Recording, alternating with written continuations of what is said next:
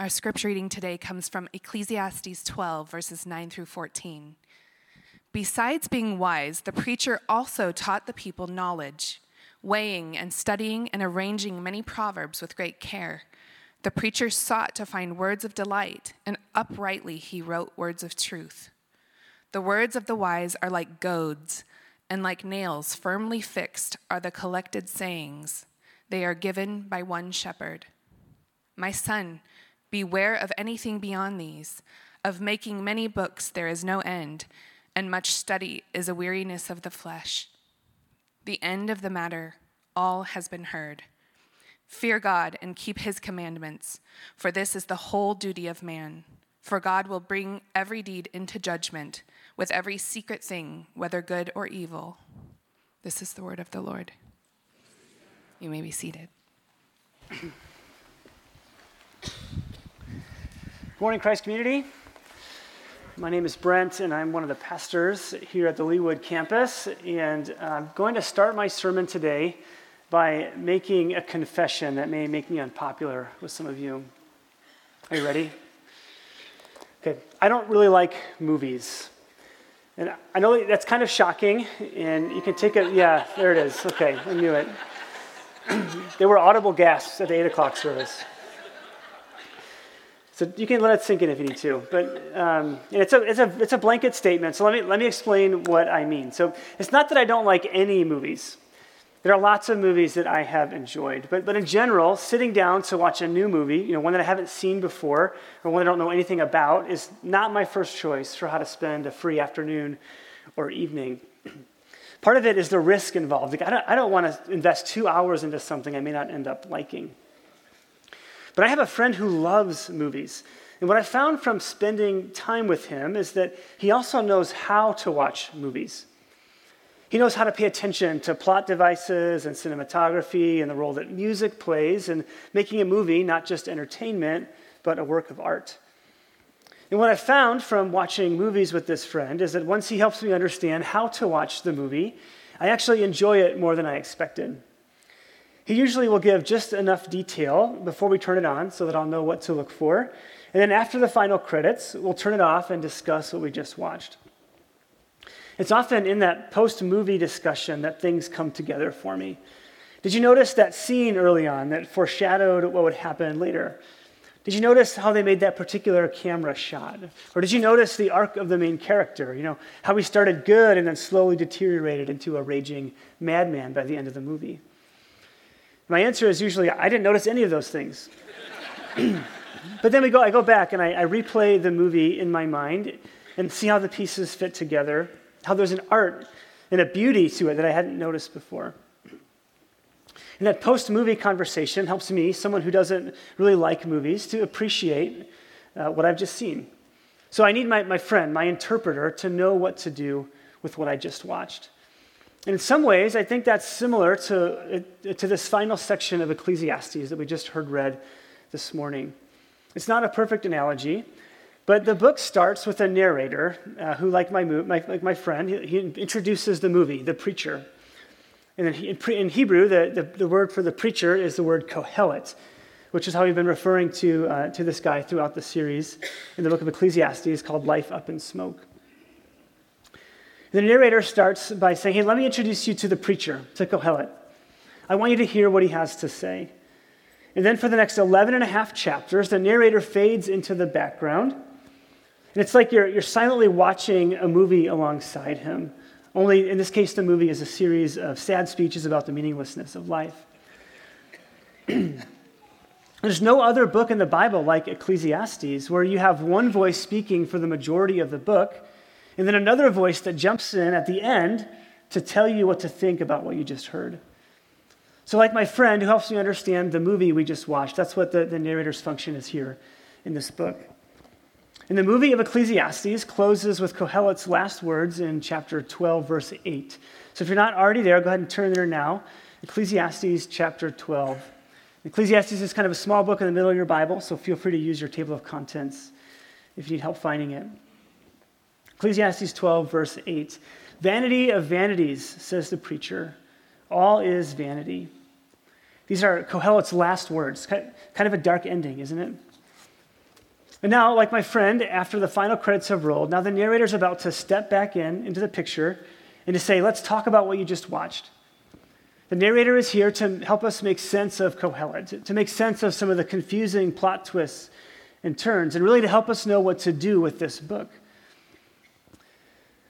A, a good movie can inspire you to do something, you know, to be more, more courageous like the main character, or to think differently about a particular topic to, to appreciate life and your loved ones, or just to slow down and pay better attention.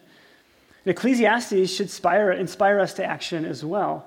And the narrator is going to help us understand what that action should be. But before we turn to his insight, let's revisit Kohelet's last words one more time in verse 8. Vanity of vanities, all is vanity. If you'll remember, uh, the, the word translated vanity is the Hebrew word hevel, which literally means smoke. It's the key metaphor that's used throughout the book of Ecclesiastes. It's actually used 38 times in this book, more than, more than it's used in the entire rest of the Old Testament. So, life, Kohelet tells us, is like smoke. It looks real and solid, but when you try to grasp it, it slips through your fingers. Smoke is mysterious that way. And this observation leads Kohelet to the brink of despair at times because there seems to be nothing that can be counted on, nothing that can be fully grasped in this life under the sun. Kohelet has told us that pleasure diminishes when we want it to stay. Work is handed over to someone else when we finally reach our peak. Money can never feel like enough to satisfy. Justice always seems out of reach. And youth is fleeting. No matter how hard we try, time keeps marching on. Looming over the entire book is the specter of death, the great equalizer. Death is what makes everything feel like hevel, like smoke or vanity or meaninglessness. It happens to the good and the bad, the rich and the poor, the righteous and the unrighteous. It does not discriminate or show favoritism. And trying to understand why things work out the way they do is a frustrating exercise. Kohelet says it's like chasing after the wind. But now that Kohelet has had his say, the narrator finally jumps in to close out the book. Starting in verse 9, he says, Besides being wise, the preacher also taught the people knowledge, weighing and studying and arranging many proverbs with great care. The preacher sought to find words of delight, and uprightly he wrote words of truth. The words of the wise are like goads, and like nails firmly fixed are the collected sayings. They're given by one shepherd. All right, let's start with that last sentence. The words of the wise are like goads. You know, goads, right? If, if, you're, if you're like me and you didn't grow up tending animals, um, a goad is a stick with a sharpened end that's used to poke an animal to get it moving. Okay, here's a, a picture of some ancient uh, farm implements. You see, like some rakes and shovels and sickles and stuff. And that long stick across the bottom is a goad. It's got a sharpened end, and it's, it's long enough that you can be out of range when you poke an ox from behind if it you know, tries to kick back at you. And we use the word goad today, actually, to, to mean to provoke someone into action. We might say, don't goad me on, you know, don't provoke me. So the narrator is saying the words of the wise, they kind of hurt. They provoke you, and it doesn't necessarily feel good. I think many of us would agree that the words of Ecclesiastes haven't always felt good. But the narrator wants us to know that, yeah, they hurt, but they're important. And one of the main lessons that Kohelet has taught us throughout the book is to hold things loosely.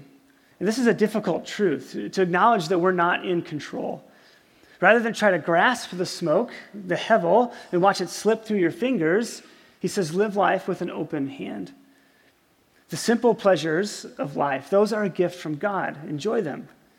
The relationships you have are a gift from God. These are ways that God is providing for us, so enjoy them while you have them. Kohelet has come back to this idea again and again throughout the book. It's kind of been a roller coaster with him, hasn't it, at times, where you're up and down. And as he reaches a low point after considering the vanity of life, he'll come back up for air and he'll say something like, There's nothing better for a person than that he should eat and drink and find enjoyment in his toil. Or what I've seen to be good and fitting is to eat and drink and find enjoyment in all the toil that God has given him, for this is his lot. If that was all that Kohelet said, eat and drink and enjoy your work, I think we would have no problem nodding along. But there's more, and some of it is a little disturbing. Consider the following. First, from chapter 4 The dead who are already dead are more fortunate than the living who are still alive. Hmm. How about this from chapter, chapter 9? Go, eat your bread with joy, and drink your wine with a merry heart, for God has already approved of what you do. It's interesting. Chapter 7, how about this? Be not overly righteous, and do not make yourself too wise. Usually in the Bible, we're told to be righteous and to go and get wisdom. Those are good things. But look at what Kohelet says about wisdom. For in much wisdom, there is much vexation, and he who increases knowledge increases sorrow. The more wise you get, the more confused you'll be. That doesn't sound like the rest of the Bible, does it? But here's the thing at the end of the book, the narrator says we ought to listen to this guy because he writes words of truth. And the uncomfortable truth that Kohelet sees is that sometimes the world just doesn't make sense. Too often, the world isn't fair. And the more you think about it, the more it should bother you. And it bothers Kohelet, so, so much so that he's even willing to point a finger at who he perceives to be the source of the problem. This is chapter 1, verse 13. I applied my heart to seek and to search out by wisdom all that is done under heaven. It is an unhappy business that God has given to the children of man to be busy with. The Christian Standard Bible puts it more bluntly. Again, there it says, God has given people this miserable task to keep them occupied. This miserable task is God's doing. This is the first time that God's mentioned in the entire book. That was at the beginning of chapter 1.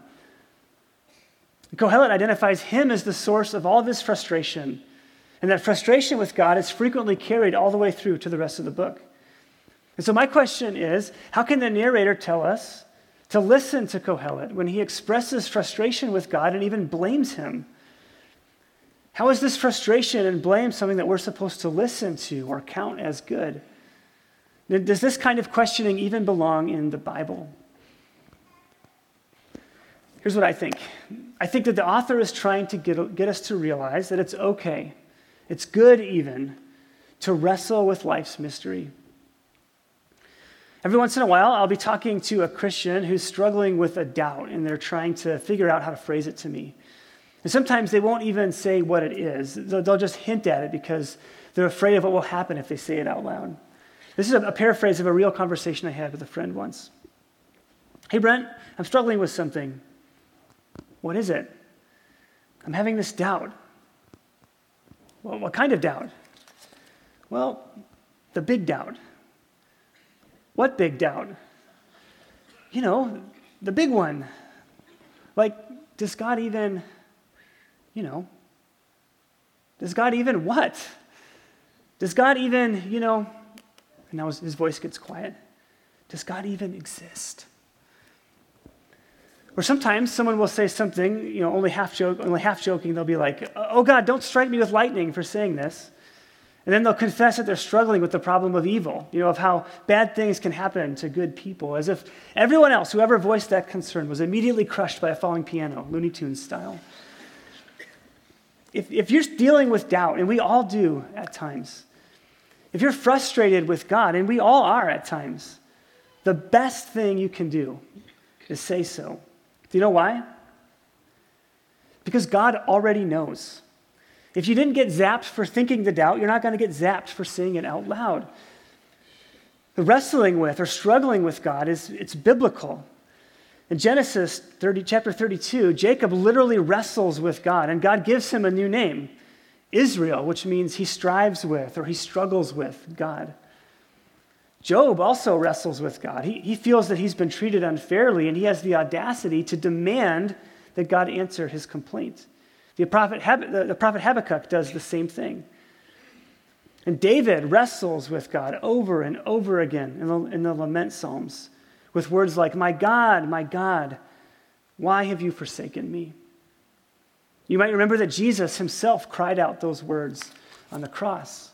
And I'm not saying that Jesus doubted God, but that even Jesus cried out in his anguish. Even Jesus wrestled with God, with God's plan when he uh, prayed in the garden before his arrest. And I'm convinced that Kohelet is doing something similar in Ecclesiastes. He's intellectually wrestling with God. He has good moments and bad moments, which is one reason it can be hard to follow at times in this book because he's so up and down. In his worst moments, he even blames God. And then in his best moments, he can sit back and say, I can't understand all of this, but I can see that it's good to sit back and hold things loosely. Kohelet is up and down that way in the book. He, he's wrestling. And maybe Kohelet is all of us, if we're willing to admit it. We wrestle with God when life is a mystery, when someone else gets uh, unfairly gets the promotion that you thought you deserved, or when a friend turns their back on you and suddenly won't talk to you anymore, or when someone we care about passes away. When the narrator of Ecclesiastes affirms Kohelet when he says you ought to pay attention to this guy, I think part of what he's saying is go ahead and wrestle with God over life's mysteries. It's okay, God can take it. It's healthy and it's good to question our faith. It's, it's part of how our faith grows. It's a sign that we're adopting our faith as our own and not just parroting the faith of the person who taught us. Now, I'm not saying we should be lazy about this. If we only ask questions and then say, well, those are hard questions, I guess I should walk away, then we're not really wrestling. We need to seek answers too, and we'll talk about that in a minute. But I do believe that it's an exercise in faith to ask questions and to trust that God is big enough and good enough to take our complaint and love us anyway. Voicing the complaint is an invitation to let Him respond. And maybe it's not an answer that we always need, but the arms of our loving Father wrapped around us as He tells us, I know you don't understand, and I know that you're hurting, but I want you to know that I love you. So the narrator, he's told us that we ought to listen to Kohelet. Kohelet is wise and has some important things to say. But the narrator has even more to say. He doesn't just affirm Kohelet, he also gives us a warning as well as one final instruction. So here's the warning My son, beware of anything beyond these. Of making many books, there is no end, and much study is weariness of flesh. If you've ever seen the overflowing bookshelves in my living room, then you'll know I get excited by the idea that of making many books, there is no end. I mean, I like movies, but I do love to read. So what's going on? What's going on here? Let's start with that last idea that much study is weariness of flesh. The narrator is not telling us not to learn. He's just given us 11 and a half chapters to read and study. So he wants us to study. So what is he saying? I think he's saying something like, It's good to listen to Kohelet. He has a lot of good things to say, a lot of good questions to ponder, and you should ponder them, but not forever. At some point, you need to move on. If all you do is study these questions, eventually it's just going to wear you out. In computer programming, uh, there's uh, something called an infinite loop that you want to avoid. You don't want to accidentally write code that results in an infinite loop. An infinite loop is where your code calls back onto itself. So you're kind of the code executes line by line, and in an infinite loop, it jumps back to where it just was. So it just keeps going in a circle like that over and over again. If you've ever been on your computer and maybe you like get an error message that pops up and you press OK, and the same error message pops up, you press OK again. The same error message pops up over and over and over again until you eventually have to restart your computer and lose 20 minutes worth of work because you haven't saved it. Okay, if you've done that, then you may have encountered an infinite loop. The computer's stuck and you have to restart it. The narrator is telling us that endless study and these difficult intellectual matters, these mysteries that puzzle us, they can get us stuck in an infinite loop. He's saying, don't do that. He's saying, ask the hard questions, but eventually you have to move on. He wants you to reconstruct, to, to seek answers and not just ask the questions. And even to be okay if the, if the answers elude you like smoke. So, what do we move on to? That's the final instruction that closes out the book. Verse 13 The end of the matter, all has been heard. Fear God and keep his commandments for this is the whole duty of man. You've heard enough of Kohelet, the narrator says. Embrace life's mystery, wrestle with life's mystery, and then what? Fear God despite the mystery. Fear God and keep his commandments, for this is the whole duty of man. This is really important. Kohelet has been describing the world as he sees it and voicing his frustrations about it. But now the narrator moves us beyond description to instruction. For the English majors out there, we've moved from the indicative to the imperative. We'll talk about what it means to fear God in just a minute, but I want to start by looking at the phrase, for this is the whole duty of man. The Hebrew behind that phrase is used four times in the book. And the first three are by Kohelet, and the last one here by the narrator. Kohelet uses it in chapters 3 and 5, where he says that what is for everyone, or what the whole duty of everyone is, is just to eat and drink, take pleasure in your work, and enjoy your possessions. And then in chapter 7, he says that death is what God has given for everyone. Death is the whole duty of mankind. For Kohelet, the whole duty of mankind is to enjoy your life, such as it is, and to die. But the narrator, he now jumps in at the end and he says, actually, there's something more. The whole duty of man is not just to enjoy your life and die. The whole duty of man is to fear God and keep his commandments. Old Testament scholar Peter Enns paraphrases the narrator here. Kohelet is wise, to be sure. As he says, pleasure and death are real and are the portion of everyone. But there is a deeper, more fundamental obligation on this earth, which is to fear God and keep his commandments. This is truly everyone's portion.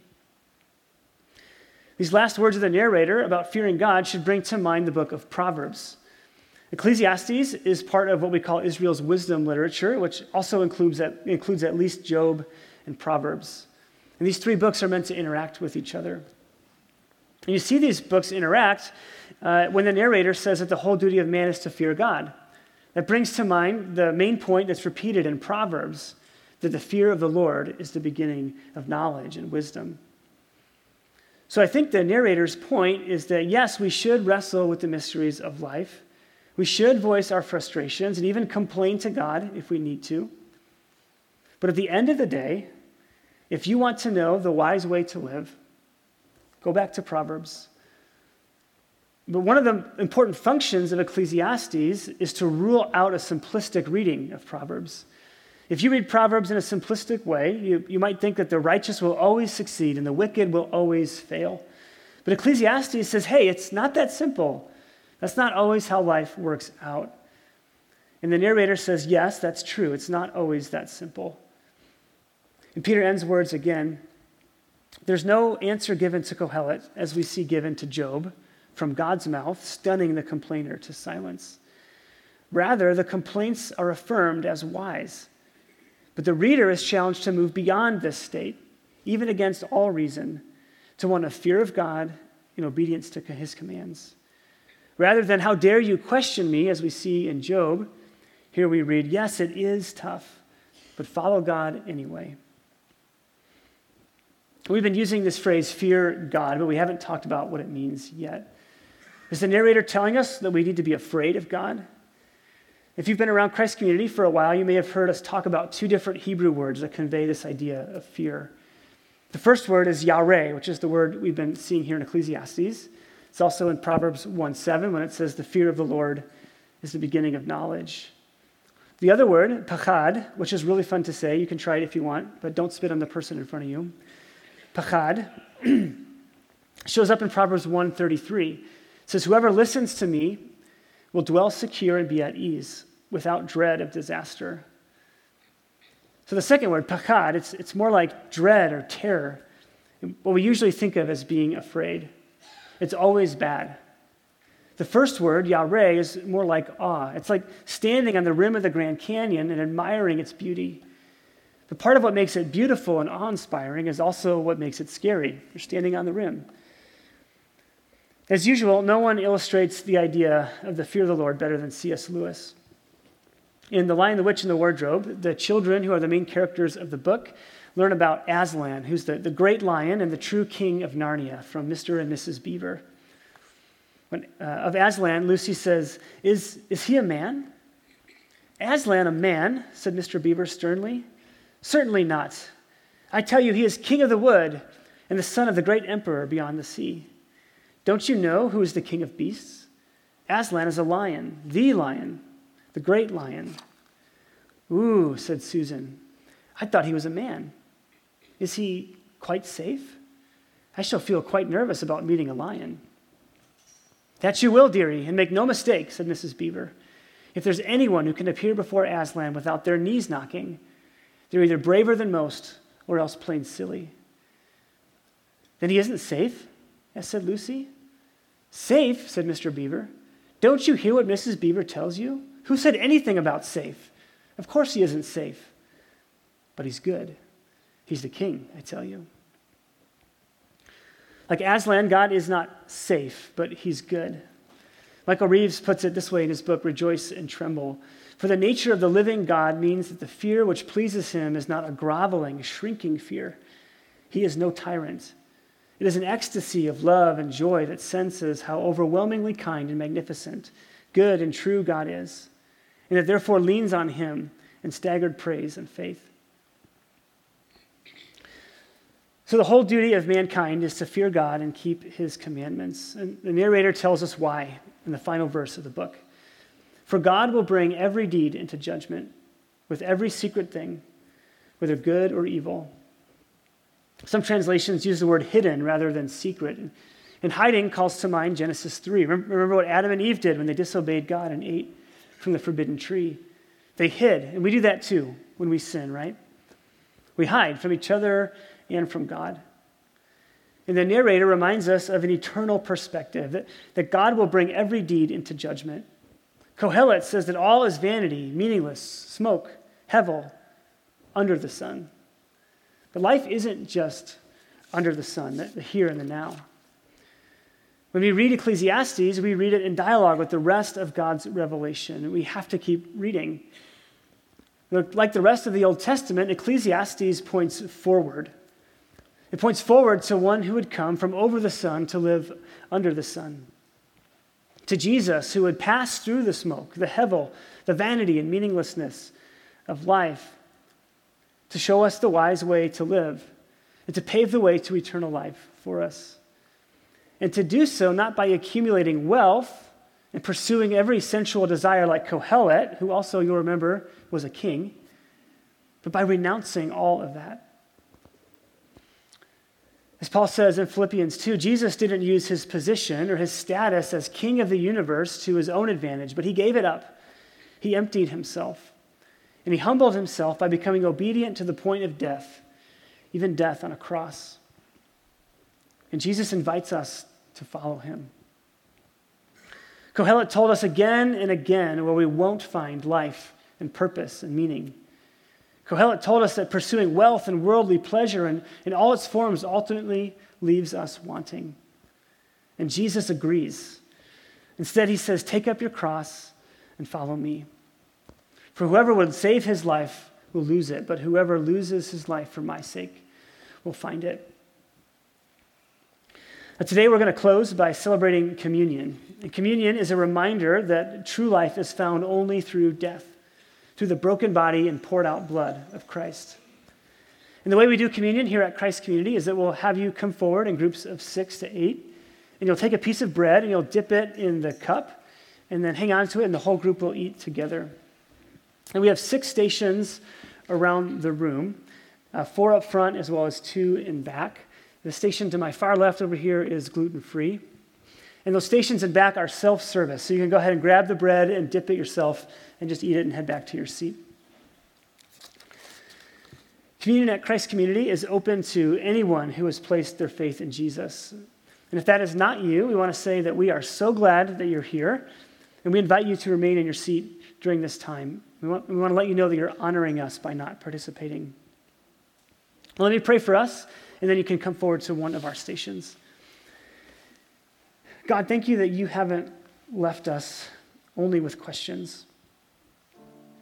Thank you for reminding us through the book of Ecclesiastes that it's okay to ask big questions. It's okay to wrestle with life's mysteries. And God, I pray for those who are wrestling this morning, who are dealing with doubt or loss, who are frustrated because they feel like you are distant right now, or who have distanced themselves because of sin or stubbornness. Remind us today that you love us. Remind us of your promise never to leave us. Remind us that as far as the east is from the west, is how far you have removed our transgressions, our sin from us. We thank you, God.